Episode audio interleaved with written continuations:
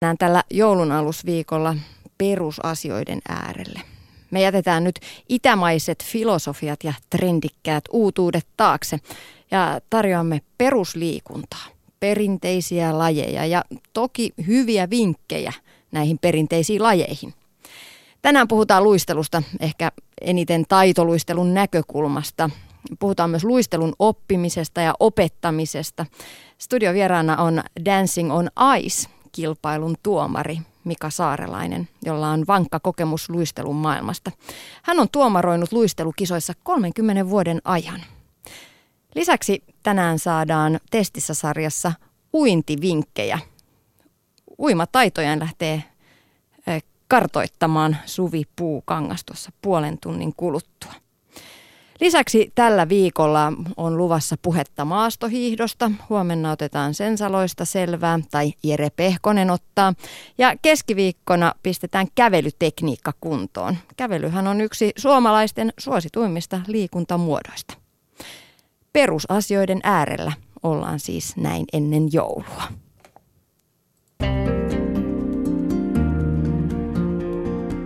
Liikuntatunti. Tiina Lundberg. Kuten äsken sanoin, luistelun maailma vie mennessään meidät tänään liikuntatunnilla. Tervetuloa Mika Saarelainen. Hei vaan, kiva olla täällä. Mm. Sä olet kansainvälinen taitoluistelutuomari ja kouluttaja, joten nyt kannattaa pitää korvat höröllä, jos Pieni... haluaa saada vinkkiä tuohon luistelun jaloon taitoon. Pienet paineet.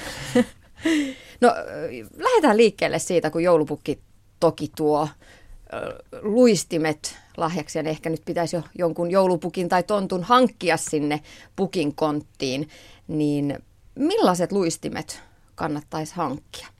Vaikka aikuisen, lähdetään nyt aikuisista puhumaan ensin. No Ulko, san... Ulkojääharrastaja. Mä sanoisin niin, että, että se on vähän niin kuin kaikessa hankinnassa, että halvalla ei hyvää saa. Että semmoiset parinkympin luistimet, niin etenkin muovi on huono juttu. Tietenkin kaikki ymmärtää, mitä muoville tapahtuu pakkasella. Ei kiva. Eli sinne täytyy kuitenkin sitten laittaa joku villasukka ja sitten se muovi muuttuu hirveän kovaksi. Mm. Ja sitten ihan semmoiset löperö, löperövartiset luistimet ei ole hyviä, koska meidän, meidän, jotka emme enää harrasta tai emme ole harrastaneet pitkään aikaa luistelua, niin nilkat ei ole siinä kunnossa, että ne jaksaisi pitää itsensä pystyssä. Sitten tulee näitä linttaan linttaan astuttuja luisteluasentoja ja sitten kipeytyy nilkat ja, ja polvet ja lonkat ja kaikki paikat. Et mä sanoisin nyt niin, että, että ihan ne halvimmat kannattaa jättää ostamatta. Et sen verran panostaa siihen, koska halvimmat hyvät luistimetkaan ei ole hirveän kalliita.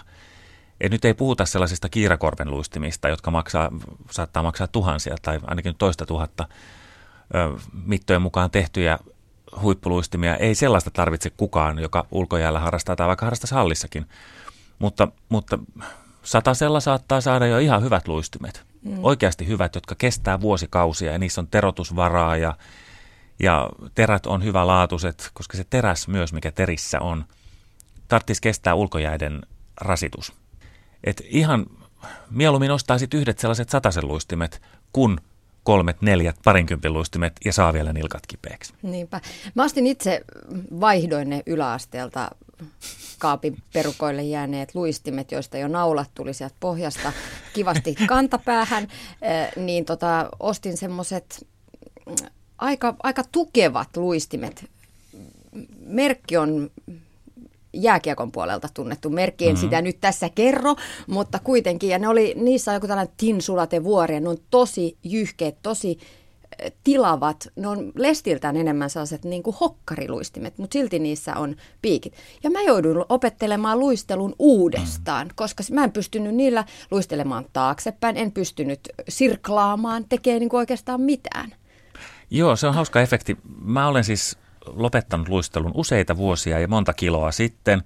Eli luistelus siis kilpaa 16-vuotiaaksi asti ja siitä on nyt useampi vuosikymmen aikaa. Ja tota, mulla oli myös tämmöiset ihan hyvälaatuiset, ne jäisit siihen joskus ja silloin tällöin kävin luistelemassa ja sitten tota, tuli semmoinen juontokeikka jäälle ja, ja sitten päätin, että okei, no nyt mä ostan sitten uudet luistimet. Ja mulle kävi tämä ihan sama efekti, että mä osaan luistella, mä tiedän sen. Mutta sitten kun ne olikin eri malliset, eri lestiset, niissä oli erilainen terotus, terän malli, kaari oli vähän erilainen, niin mä olin ihan kuin Bambi. Mm. Et siis kaksi minuuttia, niin mä olin turvallani. Ja sitten mä ajattelin, että ei tämä voi mennä näin, mutta se on oikeasti vaikeaa ja vaativaa silloin, kun vaihtaa luistimia. Kun on tottunut johonkin siihen, se on vähän sama kuin kun autoa vaihtaa. Niin ensimmäiset hetket on ihan, että hetkinen, okei, tässä on ratti ja tässä on se vaihdekeppi ja ne samat mm, polkimet, mm. mutta tämä silti hyppii kuin tässä olisi kengurubensaa, koska se on erilainen. Ihan sama luistimissa. Niihin pitää tottua ja pitää vaan jaksaa yrittää ja harjoitella ja kokeilla ja ope- opetella tava oppia.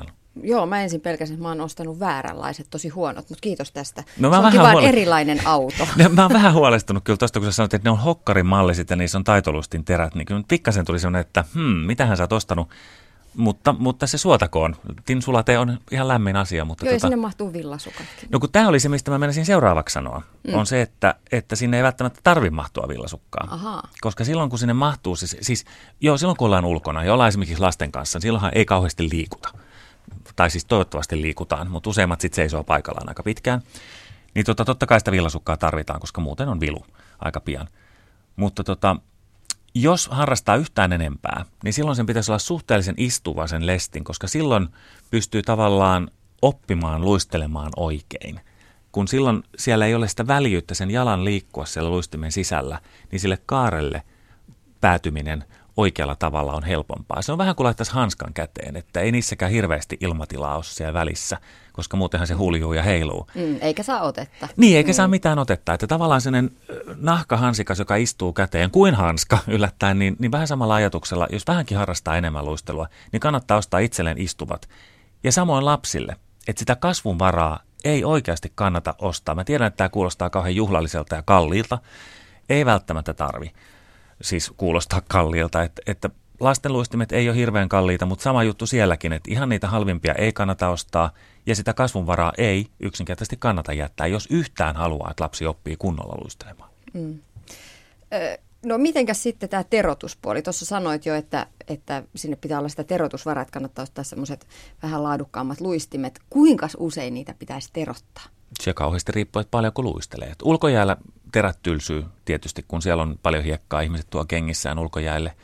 Mutta sitten siinä vaiheessa, kun huomaa, että, että terä liukuu paremminkin sivusuunnassa kuin siihen eteen, eteen taakse suunnassa, johon sen kuuluisi luistella, tai siis liukua, niin siinä vaiheessa kannattaa käydä terottamassa.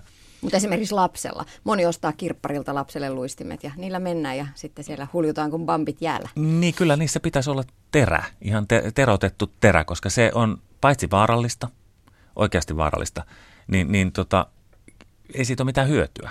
Sitten tavallaan lapsen op, ei, lapsi opi sillä lailla luistelemaan oikealla tavalla. Ja tota, taitoluistimista nyt jos puhutaan, hokkareista mulla on vähän vähän kokemusta, mutta tota, sen mä tiedän, että, että jääkiekko-terä terotetaan erilaiseksi kuin mm, taitoluistin terä. Eli se on tasainen ja, ja taitoluistelemassa se on semmoinen ura, jotta päästään sisäkaarelle ja ulkokaarelle. Ja kyllä sitten, jos pikkasenkin enemmän haluaa ja toivottavasti innostuu luistelemaan, niin kyllä se kannattaa terotuttaa ihan kunnon terottajalla. Että ihan, anteeksi nyt vaan suutarit, rakkaudella sanon tämän, mutta että ihan kaikki ei aina osaa kyllä terottaa taitoluistimia oikealla tavalla, koska ne on tottunut esimerkiksi terottamaan hokkareita. Ja se on ihan eri juttu. Se on eri työväline, eri luistin. Hmm. Niin, niin tota, ja sitten niitä alimpia piikkejä ei taitoluistimista – viilata pois. Tämä on määräys, koska sitten tullaan taas siihen, että ne on vaara, vähän vaarallisia. Joo, okay. olen puhunut. Uk. No niin, no jos piikeistä, minulla on pakko kysyä okay. niistä piikeistä, kun siis näille ihan pienille aloitteleville luistelijoillehan on tarjolla sellaisia harkkaluistimia, joissa ei ole piikkejä ollenkaan. Mitä sä suosittelisit? Kantsiiko ottaa heti jos nyt tytöistä puhutaan, tytöillähän niitä piikkiluistimia Niin anteeksi nyt vaan, myös pojat voivat taitoluistella. Kyllä voivat tuota- taitoluistella, tuota... mutta useimmiten pojille myydään hokkareita ja niin tytöille niin näitä kaunoluistimia. Mm, joo, kaunoluistimet kannattaa jättää heti kauppaan. Mä sanon tässä vaan, että mieluummin puhutaan taitoluistimista, silloin puhutaan oikeista lajista ja oikeista välineistä. Mutta siis... Äm, No se on tietysti ihan hyvä, jos riippuu tietysti minkä ikäisenä aloittaa. Että jos nyt ihan semmoinen taapero... Niin neljävuotias, kolmevuotias. No kyllä sitten siinä no, vaiheessa... Ne viedään jälleen. Niin kyllä siinä vaiheessa mun mielestä pitää olla jo ihan luistimet. Että se, ne, ne, mä nyt jälleen palaan tähän, tähän nilkan tukemiseen, joka on, joka on ihan älyttömän tärkeää. Jos ajattelee sen ikäisen lapsen jalkoja ja tavallaan sitä, sitä sen kasvua, niin ne pitäisi saada vahvistettua ne nilkan lihakset ensinnäkin, ettei nojaa jänteisiin ja luihin, koska ne lihakset eivät pysty pitämään. Ja kun luistin ei tue sitä ollenkaan, niin se ei ole hirveän hyväksi. Joo. Ihan fysiologisesti. Niin, niin sen takia tavallaan mä sanoisin, että just nämä, nämä lörtsä, me sanotaan taitolustelupiireissä niitä soniaks, anteeksi, vai jos semmoisia löytyy jossain vielä kaupassa, koska ne on ihan kuin siis laittaa sukat jalkaan. Ja ne ei tue yhtään, eikä auta sitä, sitä myöskään sen jalan kehittymistä, siis kasvua. Niin. Eli kannattaa, jos hankkii, niin tukeva vartiset mm. luistimet heti sieltä. Mutta ei liian kovat. Ei liian okay. kovat, eli sitä, ei sitä muovia. Koska sitten, se, sen idea on sen luistimen, että se pehmenee omalle jalalle jossain vaiheessa ja tukee sitä oikealla tavalla. Ja se muovihan ei nyt pehmene, niin kuin me kaikki ymmärretään. Ja mä kyllä tunnustan, että meillä on yksi lapsi lähtenyt muoviluistimilla äh, harjoittelemaan kauhean pisto sydämessä, mutta oppi tosi hyvin.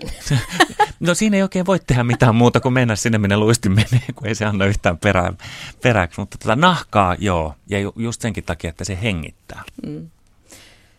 Ö, Kypärä on niille pikkulapsille tosi tärkeä varuste tietenkin sinne, kun mennään harjoittelemaan luistelua jäälle, liukkaalle jäälle. Mutta entäpä sitten se pikkupoikien himoitsema jääkiekkomailla? No joo, mä arvaan, että siinä vaiheessa kaikkien isien ja miksei äitienkin silmissä siintää se NHL ja tota, sitä kohti. Mutta ennen kuin NRiin pääsee, niin täytyy osata paitsi tietysti käyttää mailaa, mutta myöskin luistella. Ja aika usein mä törmään siihen, että, ja useimmiten se on meidän miesten haaste tai ongelma, voisin sanoa jopa ongelmaksi, että ajatellaan, että jos poika lähtee taitoluistelemaan, niin siitä tulee tyttömäinen. Se homma ei mene näin. Mm.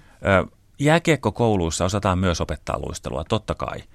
Mutta jos oikeasti katsotaan niitä, jotka nyt NRissä pelaa suomalaisia, Sean Bergenheimia tai Saku Koivua tai muita näitä, niin ne on käyneet kaikki taitoluistelukoulun ihan sen takia, että siellä oppii luistelemaan. Mm. Ja sitten otetaan se maila käteen. Ei niin, että ollaan tavallaan kolmella painopisteellä, eli kahdella luistimella ja mailalla. Hirveän usein näkee sitä, että, että myös me vanhemmat miehet varsinkin, niin tota, luistellaan tai luullaan, että me luistellaan hirveän hyvin ja sitten me nojataan siihen mailaan sillä että hyvä, että me poikki. Ja nyt mä tosiaan hieman liioittelen, mutta tota, kun luist, luistin te, tai luistelutekniikasta on ihan älyttömästi hyötyä, kun pelaa lätkää, jos osaa luistella. Mutta sitten jos ei oikein osaa luistella, niin, niin siitä mailasta kai hyötyy. Hmm.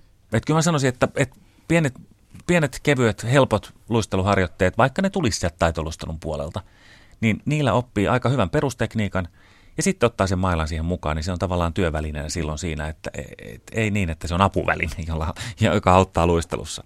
Ei. No Mika Saarelainen, tosi monet seurat tarjoaa näitä luistelukouluja ja sieltä mm. saa ihan oikeita tekniikkaa, mutta on myös vanhempia, jotka haluaa opettaa itse lapselleen, sille pikku taaperolle sitä luistelua ja niitä alkeita. Ja onhan se tosi mukavaa myös niin kuin perheen on, yhdessäoloa. On, on. Millä tavalla, millaisin harjoittein voisi ihan tuollaista pientä kolme-neljävuotiaasta töpsöttelijää auttaa eteenpäin? No ihan ekana mä sanoisin, että se ei ainakaan auta, että itsellä on kengät jalassa siellä jäällä. Että ihan rohkeasti luistimet jalkaan ja mukaan sinne, koska sitten kun itse rupeaa miettimään, että okei, siitä edellisestä kerrasta saattaa olla 10, 20, 30, 40, ties kuinka monta kymmentä vuotta, kun on ollut jäällä, niin ihan samalla harjoitteella kun itse oppisi tavallaan luistelemaan. Miten pääsee siihen terän päälle, miten käyttää polvea – suorin polvin on kauhean vaikea luistella. Ja mä vannon, että mä oon nähnyt sitä yritystä monta, monta kertaa yleisöluistelutilaisuuksissa, missä ihmiset ihmettelee, että miten sä pystyt luistelemaan tollain. No kun mä koukistan ikään kuin polvea. Että se helpottaa hieman. Okay. Mutta semmoinen, me sanotaan niitä pipareiksi, eli tämmöistä niin kuin mato, niin makkaraa. Niin makkaraa on niin, toinen, toinen termi. Niin kahden jalan päällä tavallaan, että oppii käyttämään sitä polvea, tekemään niitä makkaroita. Eli siis tuomaan luistimet vierekkäin ja sitten viemään niitä vähän eroon toisistaan ja samalla kokistaa polvea ja tuoda takaisin niitä. Oppii tavallaan sisä- ja ulko reittä käyttämään luistelussa. Ja sitten semmoista peruspotkun yhdellä jalalla uskaltamista, sen harjoittelemista, niin se auttaa hirveästi. Kannattaa ihan aikuisenakin kokeilla yrittää seistä yhdellä jalalla. Ei ole ihan helppoa. Mutta tota, lapsen kanssa kun harjoittelee, niin se on tosi kivaa. Ja nimenomaan se, että on itse myös luistimet jalassa – niin huomaa, että se, se on paljon helpompi neuvoa jollekin toiselle silloin, kun itse tuntee, että okei, tämä ei mekään ihan niin kuin mä sanoisin, koska mä itse tunnen sen just sillä, sillä hetkellä. Et kengät pois, luistimet jalkaan jäälle ja sitten lapsia kädestä kiinni ja sitten mentiin. Mm.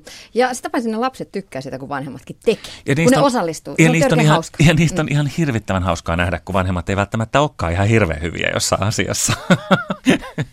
mm. No luistelu on aivan ihanaa puuhaa tuolla ulkojäälläkin, mutta tota, joskus iskee tekemisen puute, vähän tylsyys.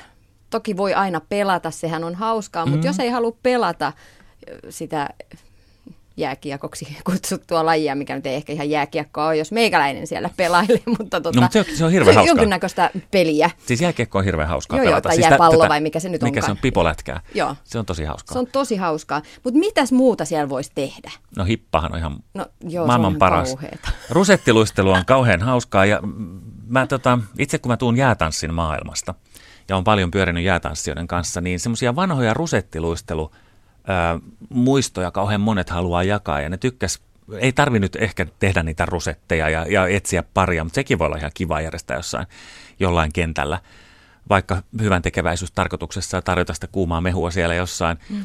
Mutta tota, semmoiset perus helpot jäätanssit viehättää aikuisia aika paljon, eikä nyt vähintään tämän syksyn Dancing on Ice-ohjelman niin. myötä, jossa paljon julkikset oppi, näyttivät, että he oppivat luistelemaan ja nimenomaan jäätanssimaan niin se on tuonut aika paljon kyselyitä siitä, että miten voisi oppia esimerkiksi tanssimaan valssia tai miten voisi tehdä pienet foxtrotit jäällä. Eikä ne ole, tämä kuulostaa nyt ihan hirvittävän juhlavalta, että kun mä sanoin, että mennään tanssiin foxtrottia, mutta me opittaisiin sun kanssa se tanssimaan kymmenessä minuutissa ihan helposti. Ei ole, siinä on sirklaus ja heilaus ja sirklaus ja heilaus. Ei ole kauhean vaikeaa, mutta sen saaminen musiikkiin ja mennä toisen parin kanssa, se on ihan älyttömän hauskaa ei ole kauhean vaikeaa. Ja ohjeita saa esimerkiksi taitolusteluliitosta tai, tai lähimmästä taitolusteluseurasta. Ja, ja tota, se vaatii todellakin vain sen, että uskaltaa ja ottaa sen vanhan grammarin mukaan sinne jäälaidalle. Mikä se on hauskempaa kuin luistella jossain? Niin ja sitä paitsi nykyään saa puhelimista ja kaikista Niin muista saa. vekottimista sen soimaan Niin siellä, saa. niin kuin taskuun soimaan puhelin, Mm. Siis musiikkia sieltä. Ja sit, menis. mä keksin heti, nyt mä aion suos, tota, suostutella mun miehen kanssa. Hmm, Hyvä idea. Joo, sitten on nämä vanhat, mä en tiedä, onko sä leikkinyt koskaan valokuvaa ja tiedätkö, kun toinen pyörittää ja sitten toinen päästää irti. Ja, mutta siinä pitää olla pikkasen varovainen, mutta että e, ja sitten jää, jähmetytään johonkin asentoon ja sitten tehdään patsaita. Kaikki semmoisia lapsuuden leikkejä mulle tulee ensimmäisenä mieleen. Että, mutta se hippa on ihan älyttömän hauskaa ja varsinkin jos on jotain esteitä vielä, joiden ympäri pitää mennä, joku toinen tulee perässä. Niin Se on ihan tulee, riittävän jännittävää ilman niitä esteitä. niin, mutta sitten tulee semmoinen hysteerinen, jopa aikuisille tulee Paniikki, lapsenomainen ilon paniikki tulee siitä, kun joku kirkku, joku nelikymppinen, se Mutta ne on hauskoja, tosi hauskoja. Yksi asia, minkä mä oon huomannut tässä viime vuosina, mä oon luistellut aika paljon lasten takia viimeisen, sanotaan nyt kolmen vuoden aikana. Se, mikä mä oon huomannut siinä erityisesti, on tasapainon heikkeneminen. Mm-hmm. Mä olin näyttämässä ihan totisella naamalla, sanoi lapsi, että äiti näyttää, miten se valssihyppy tehdään. Au. Tein liukua ja totesin siinä kohdassa, että joo, mun pää sanoo, että näin se tehdään, mutta kroppa ei todellakaan tuu perässä. Uskallus puuttuu aivan täysin. Ihan tulihan sellainen tapa, että näinhän se tehdään, mutta et en mä pysty. No siinä on tämä, että kun, kun se liike tavallaan häviää ihmisestä, se on vähän sama teki mitä tahansa, että, että kaikki sanoo, että joo joo, se on sama kuin polkupyörällä ajaminen, että kun sen on kerran oppinut, niin sen osaa. Ei sillä fillarillakaan, jos on hirveän pitkä tauko, niin ei se lähde ihan tosta vaan näin, hops, että hyppään fillarin selkään ja lähden polkemaan. Se on sama luistelun kanssa. Ja niin kuin sä sanoit just, tai puhuttiin tuossa aikaisemmin siitä, että, että jos on nostanut uudet luistimet ja on erilainen terä ja on, on kaikkea, niin ei se ole ihan helppoa. Ja niin ihana väline kuin jää on liukkaudessaan ja, ja kaikessa hienoudessaan, niin se on kuitenkin myös aika kova ja vaarallinen. niin kuin nyt palaan tuohon Dancing on Iceen, jo- jossa tuntui siltä, että onnettomuudesta onnettomuuteen mentiin, mutta että se on ihan totta, että jos ei tiedä ja lähtee yrittää vähän liian vaikeita, niin, niin kyllä se, siellä voi sattua pahastikin. Et, et sen takia kaatuminen on yksi semmoinen, mikä kannattaa opettaa ja joka opetetaan taitolustelukouluissa ja, ja myöskin jääkiekkokoulussa, luistelukoulussa aika alussa, että pitää osata kaatua oikein jäällä. Että ei tarvitse pelätä sitä elementtiä, mutta tiedostaa sen, että se on kova. Ja jos siihen humahtaa jotenkin pahasti, niin kyllä siellä voi mennä poikkiluita tai, tai käsiä. Ja, ja nyt just kun mä kerron tämän, niin mä sanoin, että viimeksi kun mä oon ollut jäällä joskus oikein kunnolla jäällä, siis edellisillä luistimilla, niin 10-50 vuotta sitten, niin kaverin kanssa päätettiin tehdä tämmöinen skaba, että kumpi hyppää vaikeampia hyppyjä. ja on hyvä, että me päädytty, päädytty itse lasarettiin siitä, että joo, ei, ei hyvä idea, että älkää tehkö niin kuin minä teen, vaan tehkää niin kuin minä sanon, vanha kikka, mutta että, että siis kaatuminen kannattaa opetella ja sitten ottaa se oikeasti iisisti ja, ja niin, Mm. ei siinä muuta. Mutta se tasapaino heikkenee vanhemmilla. Kyllä se heikkenee, joo, joo, joo. Ja siis se on ihan luonnollista, että sitten sen takia on tämä jäätanssineuvo aika hyvä, koska siinä on kaveri, johon voi tukeutua. ja sitten mennään molemmat kumoon, kun mennään kunnolla. Mutta se on ihan totta joo, että se häviää tavallaan se jään tuntu, kun ei siellä ole ollut. Mutta että mitä enemmän jäällä on ja mitä enemmän tavallaan löytää sitä omaa painopistettään uudestaan, koska kyllä mä nyt ajattelen itteeni, mä oon ollut siis varmaan 20 jos en 25 kiloa laihempi silloin, kun mä oon luistellut. Se painopiste on hieman alapainotteinen. Tällä hetkellä keskivartalopainotteinen, niin, tota, niin myöskin se painopiste häviää. Mm. Et ei vaikka olisi kauheasti mielikuvissaan samanlainen kuin silloin oli 17-16-vuotiaana, niin ei sitä nyt ole. Ei oo. Ja sen löytäminen uudestaan kestää hetken. Niinpä. Tosiaan Mika Saarelainen, sä oot ollut tänä syksynä Dancing on Ice TV-ohjelmassa tuomaroimassa. Ideahan siinä oli se, että tutut että tämä oli sellainen tuttu tosi TV-formaatti, missä julkisuudesta tutut ihmiset laittoi itsensä likoon ja lähti opettelemaan jäätanssia. Yllätyitkö siitä, miten hyvin he oppi luistelemaan? Mä valehtelisin, jos mä sanoisin, että en yllättynyt. Joo, yllätyin. Mä, mä olin vähän, mitä mä nyt sanoisin, koko taitolustelupiiri tuntui olevan, siis me, jotka taitolustelussa olemme pyörineet enemmän tai vähemmän, mä siis ollut 30 vuotta tuomarina mm. maailmalla ja Suomessa ja tota, kaikki oli vähän ehkä sillä nihkeitä tähän suhtautumaan, että no, katsotaan nyt, jos nyt oppii eteenpäin kahdella jalalla luistelemaan, niin hyvä näin. Nämä oli ne parhaat kommentit, mitä mä kuulin. Ja kyllä mä itsekin ajattelin vähän, että no, että katsotaan nyt, että viihdeohjelmahan tässä mennään tekemään, että toivottavasti oikeasti ne nyt oppii jotain. Tämä oli semmoinen vähän. Niin, koska siinä on taitoluistelussa jäätanssissa on tarkoitus pyrkiä ei koomisuuteen, vaan kauneuteen. Niin, no joo, ei se koomisuuskaan pahastaa, jos sitä osaa oikealla niin, tavalla niin, tehdä. Mutta, tota, mutta sitten kun me oltiin, kun nämä oli harjoitellut nämä parit muutaman viikon, ja meillä oli ensimmäinen suora lähetys syyskuun lopussa, niin mä valehtelematta meinasin tuolilta pudota, kun mä ajattelin, että ei ole totta. Että osalla on jo selvästi luistelutaustaa jonkun verran, mutta silti kaikki kymmenestä kilpailijasta osasivat luistella jonkun verran. Ja se on jo saavutus ihmisiltä, jotka ei ole ehkä koskaan ollut jäällä. Mm. Tai on ollut jäällä 40 vuotta aikaisemmin, mm. tai vi- melkein 50 vuotta aikaisemmin, niin kuin Helena Lindgren sanoi silloin alussa, että mä oon ollut ne, tästä on niin ja niin kauan, ja mä pelottaa ihan kauheasti. Ja hänkin oppi jonkun verran. Ja sitten kun mitä ed- edemmäs kisassa mentiin ja mitä suurempia haasteita heidän eteensä asetettiin, niin se oli uskomatonta huomata, että aikuinen ihminen oppii luistelemaan ja oppii vielä luistelemaan hyvin ja oppii nauttimaan siitä, koska sehän tämän koko homman ydin on liikunnassa ylipäänsä, että menee ja tekee sitä, mistä itse nauttii. Ja luistelu on mulle ainakin siis mun mielestä upeimpia lajeja. Siinä, että sitä voi harrastaa hallissa, esimerkiksi taitolusteluseuroissa on aikuisten harrasteryhmiä, tai sitten mennä, niin kuin puhuttiin tässä, niin ulkojäälle – tähtitaivaan alla suomalaisen hangen keskellä, mm. vaikka nyt sen valssin soidessa, niin onhan se ihan mieletön laji. Ja siinä on vauhti mukana, joka on ihan älyttömän makeeta.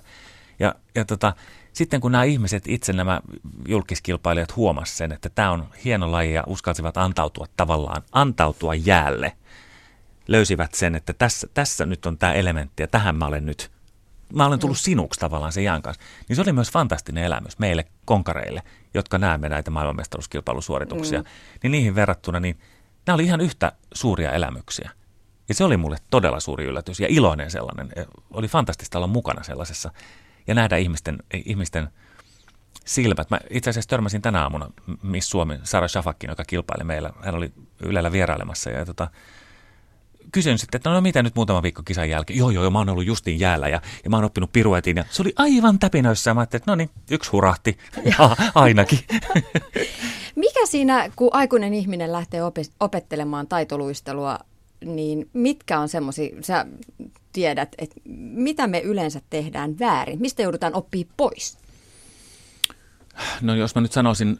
No ne oli ne jäykät polvet. No ne on ne jäykät polvet, joo, mutta ne on ehkä sitten se, että, että tota, se peruspotku on sellainen, joka on hirveän haasteellinen, että niin hyvin usein näkee taitoluistimilla tai kaunolustimilla luistelevia useimmiten tyttöjä tai naisia, jotka potkii siis kärkipiikeillä. Mm. Ja sehän on, se ei ole luistelua.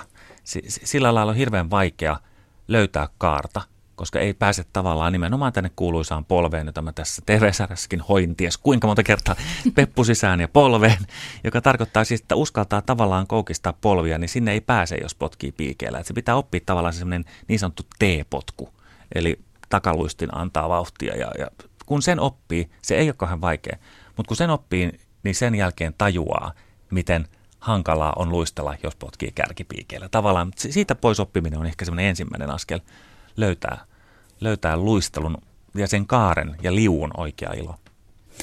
Aikuisten harrastaminen on tänä päivänä ilmiö. Mm-hmm. Käydään, eh, monet palaa ehkä lapsuuden harrastuksen pariin tai sitten oman lapsen myötä lähtee siitä lapsen harrastuksesta innostuneena mukaan tekemään jotain. Kuinka tuttu ilmiö tämä on luisteluseuroissa? Ihan hirveän tuttu tällä hetkellä, varsinkin tai viime vuosina, etenkin siis muodostamaluistelun puolella, eli tämän taitoluistelun joukkuelajin puolella. Kun Suomi on maailman johtava maa kilpailuissa. Meillä on siis kolme maailmanmestarijoukkuetta mm. pelkästään Suomessa. Ei vain Suomen joukkue, vaan meillä on kolme eri joukkuetta. Niin se on tuonut tietysti valtavasti harrastajia juuri siihen lajiin. Ja se on enimmäkseen tyttöjen laji. Pojat saavat olla mukana joukkueessa ja voivat olla ihan hyvin, että se ei ole sillä lailla sukupuolirajoitteinen. Ja joka siinä mielessä on minusta mielenkiintoinen laji, että, että siinä ei ole hyötyä eikä haittaa kumpaa sukupuolta tahansa. Että mm. Hirveän hyvä tiimihenki, mutta tämän, näiden nuorten harrastamisen myötä meille on syntynyt tämmöinen aikuisten kilpailusarja – joka on ihan siis kansainvälisesti arvostellaan aikuisjoukkueita. Ja meillä on Suomessa siis, mitähän mä nyt sanoisin, toista, pitkälti toista, 150 joukkuetta kaiken kaikkiaan. Oho. Jos ajattelet, että meillä on 6 miljoonaa ihmistä, niin se on aivan huikea määrä. Ja maailmalla ollaan todella kateellisia meille tästä. Niin t- meillä on aikuisjoukkueita parisenkymmentä, jotka on siis isiä ja äitejä, isosiskoja ja isoveliä, jotka on lähteneet mukaan lajiin ja hurahtaneet ihan totaalisesti. Et nyt se on paikotelle, osa ottaa sen vielä ihan huumorin kannalla ja se on hirvittävän hauskaa, suurin osa totta kai.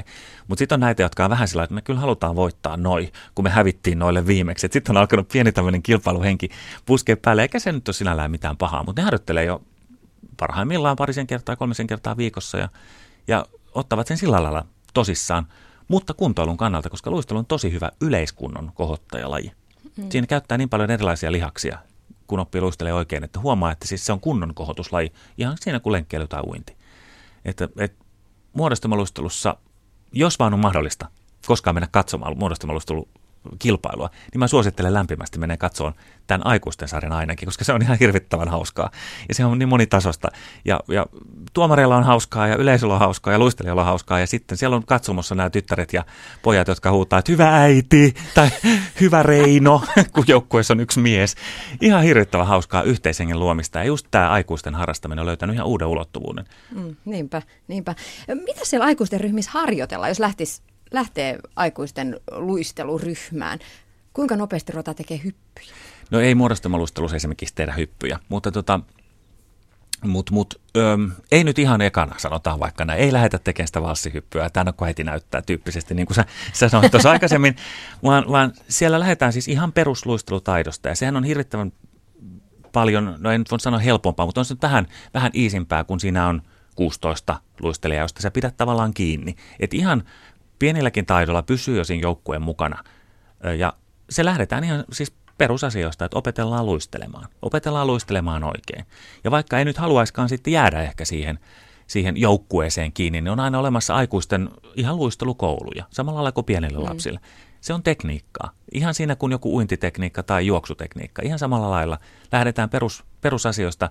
Ei ne ole tylsiä, ne on hirvittävän hauskoja sitten kun tulee niitä oivalluksia aika nopeasti, mm. kun huomaakin, että hei, mähän osaan liukua yhdellä jalalla tai mä osaan päästä päästä päähän kentällä ja ilman, että mä tarvin tukea. Niin, ja saati sitten tuossa liukua yhdellä jalalla ja vaihtaa suuntaakin taaksepäin. Näinpä. Kuule, Ai, on monta eri tapaa vaihtaa suuntia ja jokainen niitä pitää harjoitella erikseen.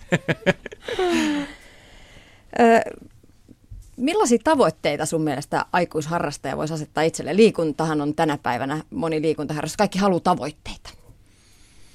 No niin, mä tiedän, mutta jotenkin mä haluaisin ajatella niin, että luistelu, tai siis ylipäänsä liikunta, olisi sellainen, jota olisi ihan kiva harrastaa. Olla vaan siinä hetkessä. Tavallaan nauttia siitä tunteesta, minkä liikuntaharjoite tuo. On se sitten lenkki tai, tai uintimatka tai luisteluharjoitus. Luistelussa ei ole, toki pikaluistelussa on pitkiä matkoja, joita voi asetella sitten näitä matkoja, mutta mä jotenkin haluaisin päästä semmoisesta suorituskeskeisestä harrastamisesta tai urheilemisesta, enemmän juuri siihen, että tämä on nautinto olla siinä ja nauttia siitä endorfiinista, minkä liikunta aiheuttaa ja, ja esimerkiksi nyt sitä tähtitaivaasta tai kirpeästä pakkasilmasta, jossa voi luistella. Se on ihan fantastinen tunne. Pelkästään olla siinä ja tajuta, että mä osaan tämän, mä osaan luistella.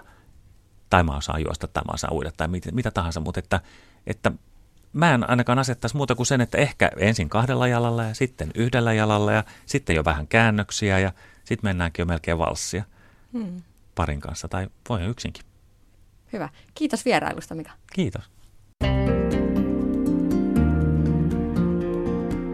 Liikuntatunti. Tiina Lundberg.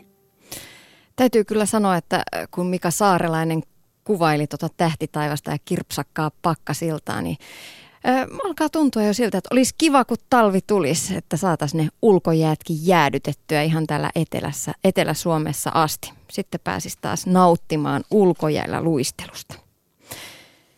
Vieläkö suomalaisilla on hiihto verissä? Sitä kysytään huomenna tällä liikuntatunnilla.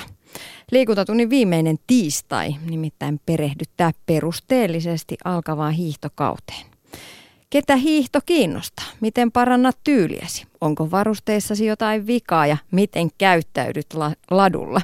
Jere Pehkosen studiovieraina kysymyksiin vastaamassa ovat hiihdon opettajat Jarkko Penttinen maastohiihtokoulusta ja Petri Ylönen liikuntamestasta.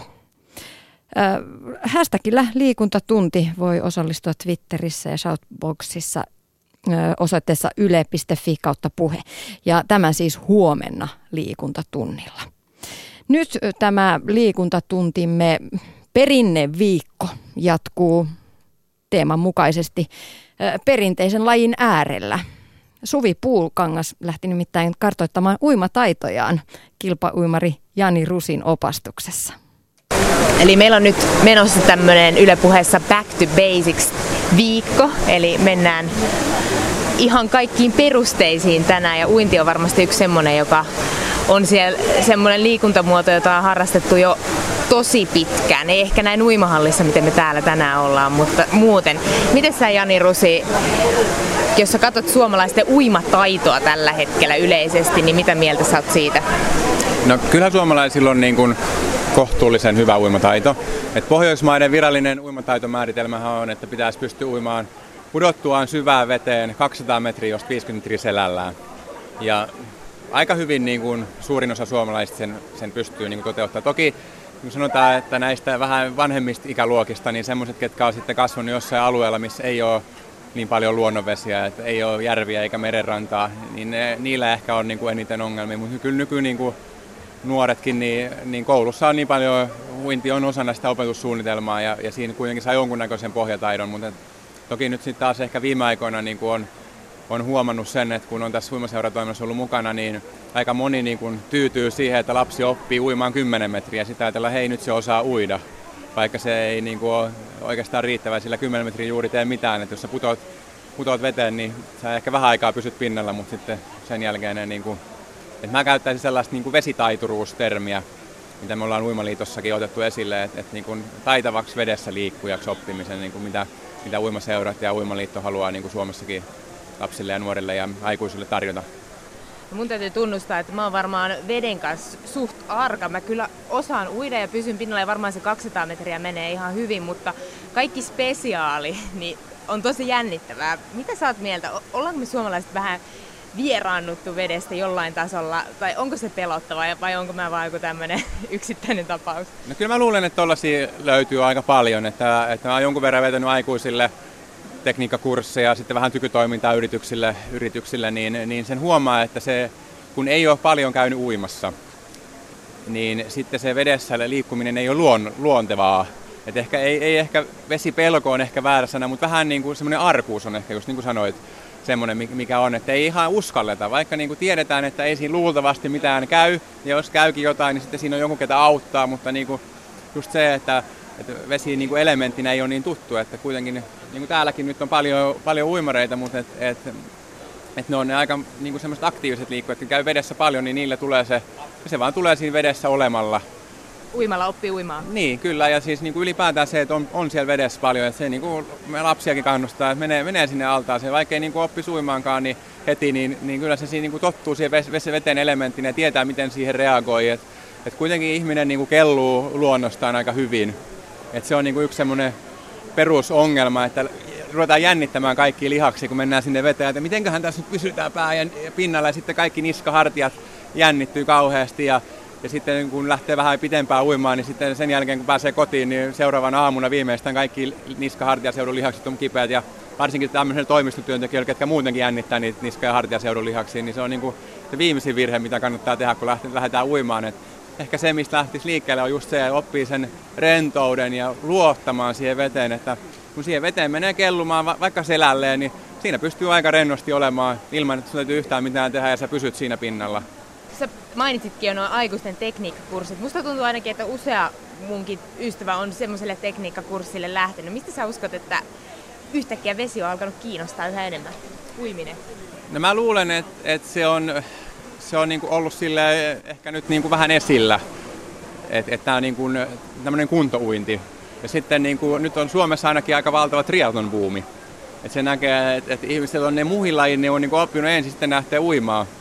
Ja, ja myös nyt sitten niin kuin semmoinen niin kuin avovedessä kuntouinti on niin kuin yleistynyt Suomessa paljon. Tehdään semmoisia niin oikein ratoja johonkin, missä pystyy niin kuin käymään uimaan ympyrää ja silleen turvallisesti tekee sitä avovedessä uintia sitten kesäaika. Nyt on ehkä vähän turhaan kylmä ja pimeää mennä tuonne ulos uimaan pitkiä matkoja, mutta toki sitten voi avannossa käydä pulahtaa, kun tuossa ilmat vielä vähän viilenee ja, ja tolleen. Mutta mä luulen, että se on niin kuin ja sitten kun meillä on tämä etelässä, tämä talvi on vähän tällaista kuin nyt on, että ei ole kauheasti vielä ei lunta on ollut vähän, mutta sitten se on hävinnyt aika nopeasti pois. Et, et uimahallin olosuhteena aika, aika hyvät niin kuin talviseen liikuntaan. Täällä on valoisaa, täällä on lämmin, tänne on mukava tulla, pääsee saunomaan. Nyt kun on, ollaan täällä Limpivaara uimahallissa, täällä on niin kuin loistavat olosuhteet kuntoon, niillä on valtava, isot kuntosalit, missä on hyvät laitteet, pystyy niin kuin yhdistämään monipuolisen liikunnan, niin, niin ihmiset on ehkä ruvennut löytää sitä. Ja, ja se on kuitenkin hyvin monipuolinen niin kuin liikuntamuoto, niin kuin pitämään yllä kuntoa ja, ja laihduttajille hyvä. Ja, ja jos on vähän kertynyt ekstra kiloja omasta mielestään, niin se on sille helppo laji, kun sun ei, siinä ei tule mitään tärähdyksiä. Eli, eli se on vähän niin kuin raskaammallekin ihmiselle helppo lähteä ja se vesi kuitenkin kelluttaa, niin, niin se sun koko energia siellä menee hyvin siihen liikkumiseen. Sun ei tarvitse miettiä sitä, että miten se paino niin kuin vaikuttaa siihen. Se on turvallinen liikuntamuoto kuitenkin. Eli antaako tämä nyt toivoa mullekin, että vielä voi löytää uimisen ilon? Totta kai, siis ei siinä ole mitään sellaista ikärajaa, että, että meillä on niin kuin aika tämmöinen aktiivinen mastersuuntitoiminta, eli aikuisten kilparyhmiä on, tai tämmöisiä, ei nyt ehkä kilparyhmä väärässä, tämmöinen aikuisten porukka, jotka käy harjoittelemaan keskenään ja osallistuvat kilpailuihin, niin kuin sitten näissä masters, eli ikämies- ja naissarjoissa.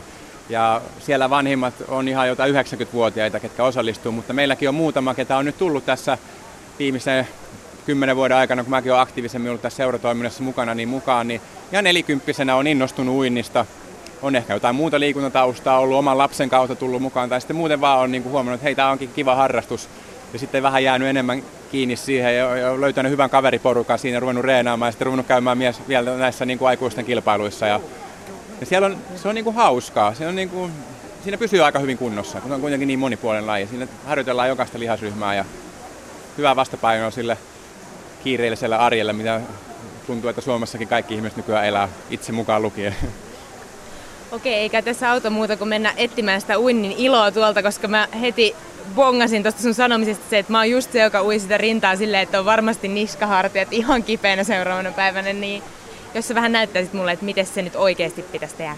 Joo, katsotaan, käydään semmoisia perusjuttuja läpi, että mistä kannattaa lähteä liikkeelle ja mitä asioita kannattaa ottaa huomioon, kun lähtee uimaan. Et ei se ei se ihan helppoa, mutta ei se ole vaikeatakaan. Et siinä pitää, kannattaa pyytää joltain jotain muutamia neuvoja, käydä jossain tekniikkakurssilla kenties, tai, tai ihan niin kuin tulee uimahalliin, niin kyllä täällä niin kuin henkilökunta ja uimaseuralaiset mielellään auttaa. Että täällä on hyvin käydä niin kuin rohkeasti kysymässä ihmisiltä neuvoa, että ei se ole niin kuin, toki suomalaiseen mentaliteettiin ei oikein kuulu se, että mennään vetämään ihmisiä hiasta kysytään, että hei, että mä uin tälleen, että olisiko jotain niin kuin neuvottelua. Mieluummin otetaan ne niskahartiakivut niin, ja mennään. Niin, että se on vähän hassua silleen, mutta kyllä mäkin niinku, ei tietenkään voi mennä ihmisille, kun tässä ui, niin, niin kuin, jos valmentaa jotain junnuja tai on itse reenaamassa, niin ei oikein voi mennä sanomaan, että ei kannata uida tolleen, että sulla tulee varmasti tuossa kipeäksi. Kyllä se täytyy siitä lähteä siitä uimarista sitten ja tulla rohkeasti kysymään, mutta mä veikkaan, että kyllä 95 prosenttisesti kaikki uimaseuralaiset ja 100 prosenttisesti toivon mukaan halli henkilökuntaa valmiita auttamaan, jos vaan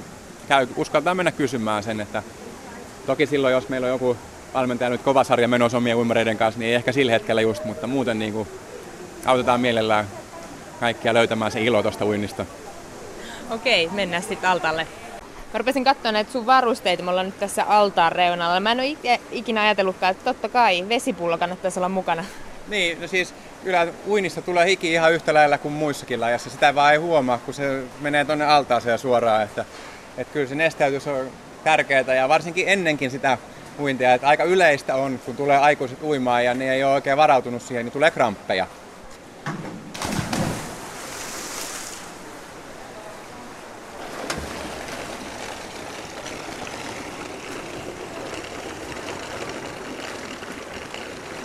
No niin, nyt sä oot uinut 100 metriä.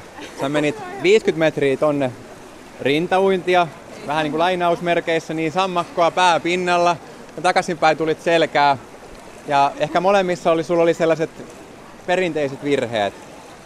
Eli, eli nyt tää rintauinti, niin niska-hartia seutuu aika jännittyneenä ja sä yrität pitää leukaa kauhean ylhäällä, mikä tekee sen, että sun kaulalihaksetkin jännittyy. Ja hengittäminenkin on vaikeampaa, jos sä niin nostat päätä ylös seisovalta ja katsot kohti kattoa ja yrität siinä hengittää, niin sun ei varmasti niin kuin kuli happi niin hyvin. Eli se on vähän samanlainen asento siinä, kun sä uit.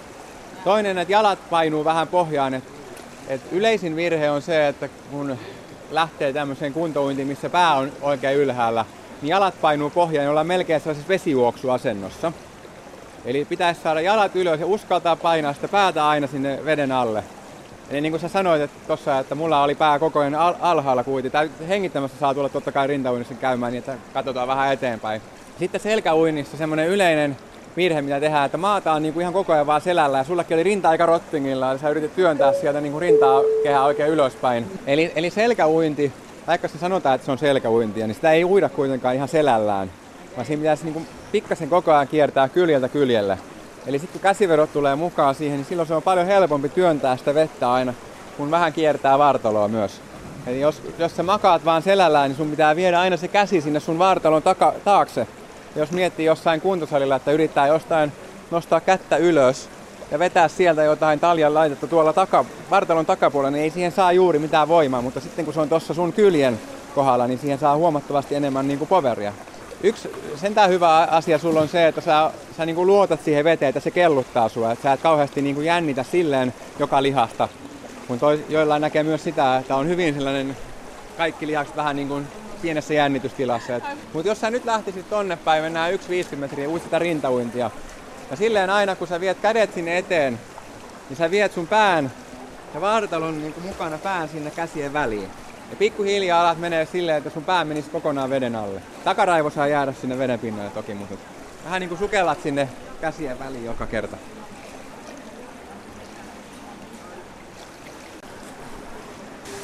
Se tuntui kyllä tosi raskaalta, varsinkin kun mä en osannut oikein hengittää tuolla veden alla, enkä oikein päälläkään, mutta tota, tästä nyt ainakin huomasi, että pitäisi vähän harjoitella tätä uintia. Niin, kyllä me nyt tuommoisella niin muutamalla korjauksella päästiin kuitenkin jo niin jonkun verran eteenpäin. Mä en tiedä, miltä se susta itsestä tuntuu, että oliko se yhtään helpompaa. Toki tietenkin, kun sä joudut miettimään paljon uutta asiaa, niin siinä aluksi hengästyy ja kun pitää, mihin se käsi nyt menee, mitä mä nyt teen tälle ja tälle, niin siinä tulee äkkiä, kun siinä on niin monta asiaa. Et kyllä se niin kuin, tälleen niin kuin vielä, kun on 20 vuotta itse uinut ja kun lähtee niin kuin montaa juttua miettimään, niin toki siinä heti niin kuin se on paljon raskaampaa uida kuin se, että vaan antaa mennä. Mutta sitten taas kun sen kerran tekee ja oppii ne oikeat liikeradat heti oikein, niin se on sitten huomattavasti helpompaa sen jälkeen, kun sen pikkuhiljaa löytää sieltä. Ja kyllä mulle tuli ainakin tuossa uidessa mieleen, että jos olisi lapsi niitä, ei miettisi varmaan niin paljon niitä asioita, vaan niin. antaisi mennä. Joo, no toki se on niin kuin lasten kanssa haasteenakin, että niitä pitää niitä samoja asioita kerrota monta kertaa, että ne pikkuhiljaa jää sinne päähän ja ne tehdään oikein, mutta mutta toisaalta tosiaan se on myös totta, että lapset ei ylimieti niitä asioita, ne vaan antaa mennä ja sitten niitä pitää koko ajan korjata. Ja se on, se on siinä alkuvaiheessa myös aikuisille tosi tärkeää, että heti kun se tekee jotain väärin, niin sä korjaat sitä, koska silloin sä opit suoraan siihen oikeaan. Että, että niin, se on niin, niin sanotusti tyhjä taulu vielä siinä, semmoisen on help, helpompi ohjata uimaan oikein kuin se, että jos sä oot 20 vuotta, 30 vuotta uinut ihan väärin, niin sun pitää niin tyhjentää se vanha taulu niin sanotusti tyhjäksi ensiksi, sitten aloittaa niin kuin puhtaalta pöydältä. Se uuden op- vanhasta pois oppiminen on aika pitkä prosessi kuitenkin. Ja kyllä mä ainakin tuossa selkäuinnissa se heti innosti mua ihan uudella tavalla, koska se ei ollutkaan semmoista lillumista, vaan niin oikeasti sai koko kropan töihin. Niin, ja sitten siinä tulee kyllä se niin kuin koko kroppa käyttöön. Keskivartalo aktivoidaan, hartiaseutu menee. Ja sitten kun sen venun oppii tekee oikein, niin sen saa sen rennoksi sieltä. Ja, ja sen, sen, takia mun mielestä ainakin kahden lajin oppiminen on hyvä, että sitten pystyy vaihtelemaan niitä lajeja. Eikä se tarvi, jos, jos selkäuinti tuntuu vaikealta, jos sullakin nyt niin kuin, se käsivedon tekeminen on alkuun vaikeaa. Jos sulta tuut uimaan, niin rupeat harjoittelemaan sitä rintauintia, pistät sitä päätä vähän sinne veteen ja sitten menet niitä potkuja, koska sä löysit siihen hyvän rytmin. Harjoittele sitä kiertoa vartaloon sieltä, siirrät silleen, että napa osoittaa toiseen kylkeen ja toiselle sivulle ja toiselle sivulle. Että kunnolla käännät hartiat ja koko vartalon sinne, se joudut aktivoimaan sun keskivartaloa, niin tulee erilaiset lihakset käyttöön, kun sitten taas jos sä uit vaan sitä rintauintia koko ajan. Ja myös helpottaa sitä, kun sitten saa ehkä, jos, jos siinä vähän jännittää, tai kun siinä vähän varmasti jännittää aluksi uidessa niin rintauintia, niin siinä saattaa kuitenkin tulla, vaikka uisi oikeinkin, niin vähän niin kuin niska-hartiaseudulle, jos sitä paljon ui yhtä lajia, niin sen takia kannattaa niin kuin vaihdella sitä lajia. Suvi Puukangas oli uimaopetuksessa kilpauimari, kilpauimari Jani Rusin kanssa. Ja jos nyt tästä uintikärpänen puraisi, niin rohkeasti vaan kysymään neuvoa altaiden reunalta tai vaikka kilpauimareilta, kuten Janilta. Ainakin Suvilla vatsalihakset olivat selkäuinnista kipeänä. Ja tokihan niitä on niitä aikuisten uintikursseja. Rohkeasti mukaan vaan. Liikuntatunnin lopuksi tapaamme Urheilukatu kakkosen mukana esteratsastaja Anna-Julia Kontion, jonka kotitallilla Sveitsissä päästiin kyläilemään. Millaista on Suomen kärkinimiin kuuluvan nuoren ratsastajan kiireinen arki? Inka Henelius toimittaa. Kello on yhdeksän ja Anna-Julia Kontio on keikkunut hevosen selässä jo puolitoista tuntia. Ammattiratsastajan työpäivä alkaa kukonlaulun aikaan ja hevoset takapuolen alla vaihtuvat liukuhihnalta. Ja seuraava. 23-vuotiaan Kontion matka Ylöjärveltä Sveitsiin ammattilaisratsastajaksi on ollut pitkä. Meillä on kotona aina ollut talli. Et mä oon ihan pienestä asti ollut, ollut aina hevosten kanssa ja yksivuotiaana ja mä sain ekan poni. Eka poni tuli mulle talliin, että siitä se sitten heti lähti. Sun isä on kuuluisa suomalainen raviohjastaja Jorma Kontio. Miten sä et sinne ravipuolelle sitten kuitenkaan lähtenyt? Öö, no meillä oli, on ollut aina ratsuja enimmäkseen tallissa ja mun äiti on ollut esteratsastaja ja mun molemmat siskot on ollut esteratsastajia. Et sitten siinä mielessä jotenkin mulle tyttönä niin se ratsastus oli enemmän mun mieleen. Milloin sä aloitit kilpailemisen? Öö, no silloin kun mä olin pieni, niin mä olin hirveä järjestään kotona kaikkia pieniä omia kotikisoja ja sitten tota, ulkopuolisiin kisoihin mä lähdin yhdeksänvuotiaana. Milloin sä tiesit, että tästä tulee sulle ammatti? Se on ollut mulla oikeastaan pienestä asti semmoinen haave, mitä mä aina sanon, että mä haluaisin tulla ammattiratsastajaksi. Ja sitten se niin pikkuhiljaa muodostui siitä, että mulle tuli sinne kotitalle Ylöjärvelle ratsastettavia hevosia muilta ihmisiltä. Et se alkoi siinä niinku ole jo vähän niinku työtä ja sitten mä lähdin pikkuhiljaa ulkomaille ja nyt sitten mä oon täällä Sveitsissä ihan töissä eikä mulla ole täällä edes omia hevosia, että ratsastan pelkkiä tallihevosia.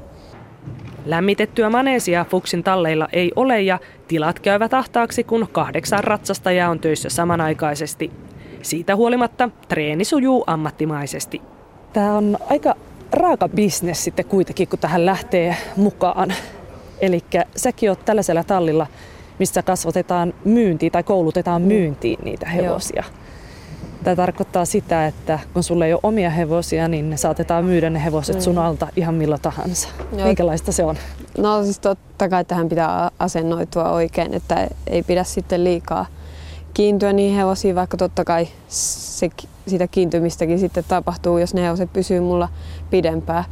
Mutta silti pitää aina pitää mielessä se, että ne saattaa lähteä tänään tai huomenna. Että sitä ei koskaan tiedä. Useimmitenhan se sitten menee vielä sillä tavalla niin kuin ratsastajan kannalta harmittavasti, että sitten kun tulosta alkaa tulee, ihmiset alkaa kiinnostua ja sitten, sitten ne lähtee. Sitten kun just on itsellä hyvä fiilis, että nyt alkaa menee hyvin, niin siinä vaiheessa ne sitten useimmiten lähtee.